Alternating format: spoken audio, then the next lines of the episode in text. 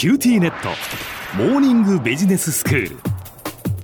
今日の講師は九州大学ビジネススクールで組織行動とリーダーシップ論がご専門の松永正樹先生です。よろしくお願いします。よろしくお願いいたします。先生今日はどういうお話でしょうか？はい。これまで何回かにわたってオンラインでいかにコミュニケーションを活性化しチーム内の信頼関係を構築するかについていろいろとお話をしてまいりました。はいただその中で一つ触れてなかったでも割と多くのケースで非常に重要なボトルネックになっているというポイント。これを本日はお話ししようかなと思います。はい。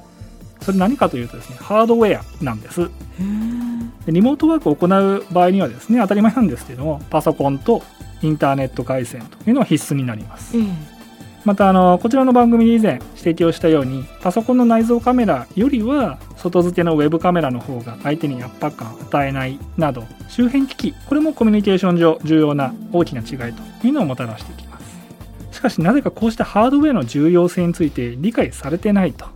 ここまで言うと言い過ぎかもしれませんけれども、まあ、投資が十分ではないと。いうようなケースこれ多いんです。なるほど。言われてみればそうかもしれませんね。あるあるかもしれませんけども、えええ。で一番よく見聞きするケースはすごく単純でパソコンのスペックが低い。具体的に言うと CPU の性能が悪いとか、あとメモリの容量が小さいなど処理能力が低いためにさまざまな作業に支障をきたしてしまっているというものです。はいまあ、スペックの具体的詳細についてはここでは割愛をさせていただきますので、まあ、ご興味ある方ですねインターネットなど調べるとたくさん出てますからご参考いただければと思うんですけれども具体的な事例として例えばインターネットブラウザーで複数のタブを開いたりワードやエクセルなどのアプリを複数立ち上げたりしているとパソコンの動作が遅く重くなってしまううん。とか Zoom や Teams などのビデオ通話アプリでバーチャル背景機能を使えるはずなのになんかうまくいかないとか画面共有ボタンを押して実際に画面が表示されるまでに数十秒かかっちゃうとか。うん。そういうケースは明らかなスペック不足の兆候かなと思います。うん。もう一つはインターネットの接続環境ですね、はい。まあ、あの先ほど申し上げたウェブカメラ等の備品の購入のために手当をつけたという組織はそれでもいくつかあったりするんですけれども、うん。メンバーの自宅のインターネット回線これを増強するための予算はつけていないと。いうところほとんどかと思いますしかしたとえ高性能のパソコンにウェブカメラやヘッドセット揃えたとしてもネット回線が弱い状態だとやはりビデオ通話の時にフリーズしたりしてしまって仕事になりません、まあそうですよね。はい。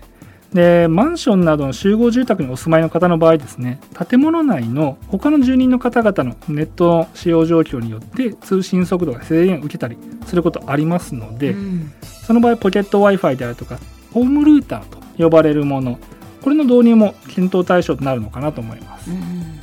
ホームルーターというものは専用機器をコンセントに差し込むだけで光通信並みの通信速度でインターネットが接続できるようになるというものなんです。ポケット Wi-Fi はたまに回線が細いこともありますので、ただあのどちらも当然月額料金かかりますので、それをそのまま個人負担で仕事で頑張ってくださいと。いうのは無理筋であろうと思います。組織としてオンラインコミュニケーションが重要だという認識があるのであれば、やはり組織として手当をつけるべきかなと思います。うん。しかしテレワークに必要なパソコンや周辺機器およびインターネット回線には会社が手当をつけるべきだというふうに申し上げるとですね。ええ。でもネットフリックスで映画見たりとかゲームで遊んだりとか使用でも使うでしょう。それけしからんと。いうふうに言われることがあります。はい。気持ちはわかります。ただそれってすでに支給をしているその他の手当についても実は同様なんじゃないですかというのが一つありましてですね、例えば正社員の方に住居手当を支給しているという企業これは少なくありません。うん。でもじゃあ家賃の何割かに当たる費用を会社が支給しているんだから家の中にある部屋のうち一つは仕事にしか使ってはならんということを言う企業はないと思います。し多分実際それできないと思います。うんそれよりもパソコンのスペック不足だとかネット環境の貧弱さのせいで業務に支障が出ること。その機械費用を考えた時そこはもう会社がサポートした方がトータルで見て明らかに経済合理性が認められるんではないでしょうか。というのが僕の申し上げたいことなんです。まあそうですよね。はい。実際そのような合理的なアプローチをコロナ禍発生するよりもずっと前から導入して好業績を維持している会社もあります。ほうほう例えばキントーンなどのグループウェアを開発販売しているサイボーズという会社があります。うん。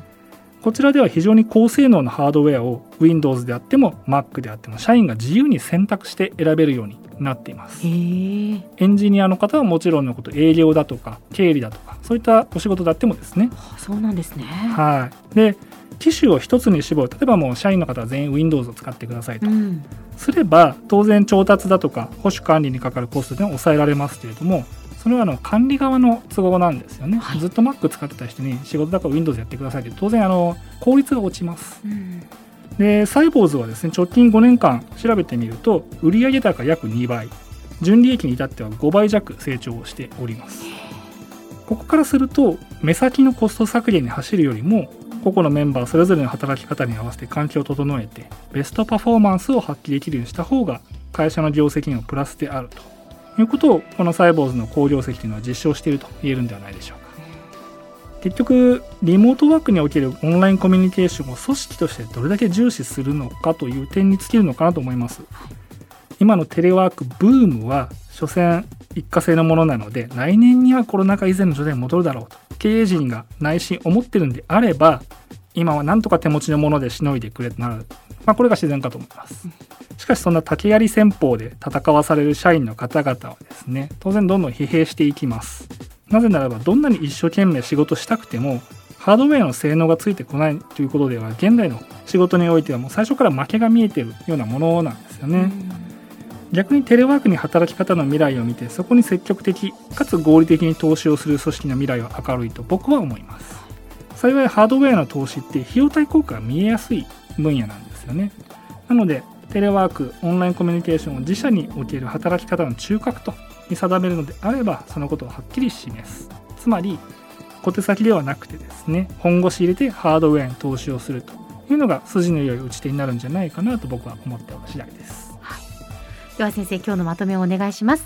テレワークではハードウェアの充実度が重要な鍵を握ります。パソコンのスペックが低かったりインターネット接続環境が貧弱だったりするとそれだけで大きなハンディキャップとなるからです。ハードウェアに積極的かつ合理的に投資をして社員の方々がベストパフォーマンスを発揮できる環境を整えることがこれからの時代の経営においては必須となるのではないでしょうか。今日の講師は九州大学ビジネススクールで組織行動とリーダーシップ論がご専門の松永正樹先生でした。どうもありがとうございました。ありがとうございました。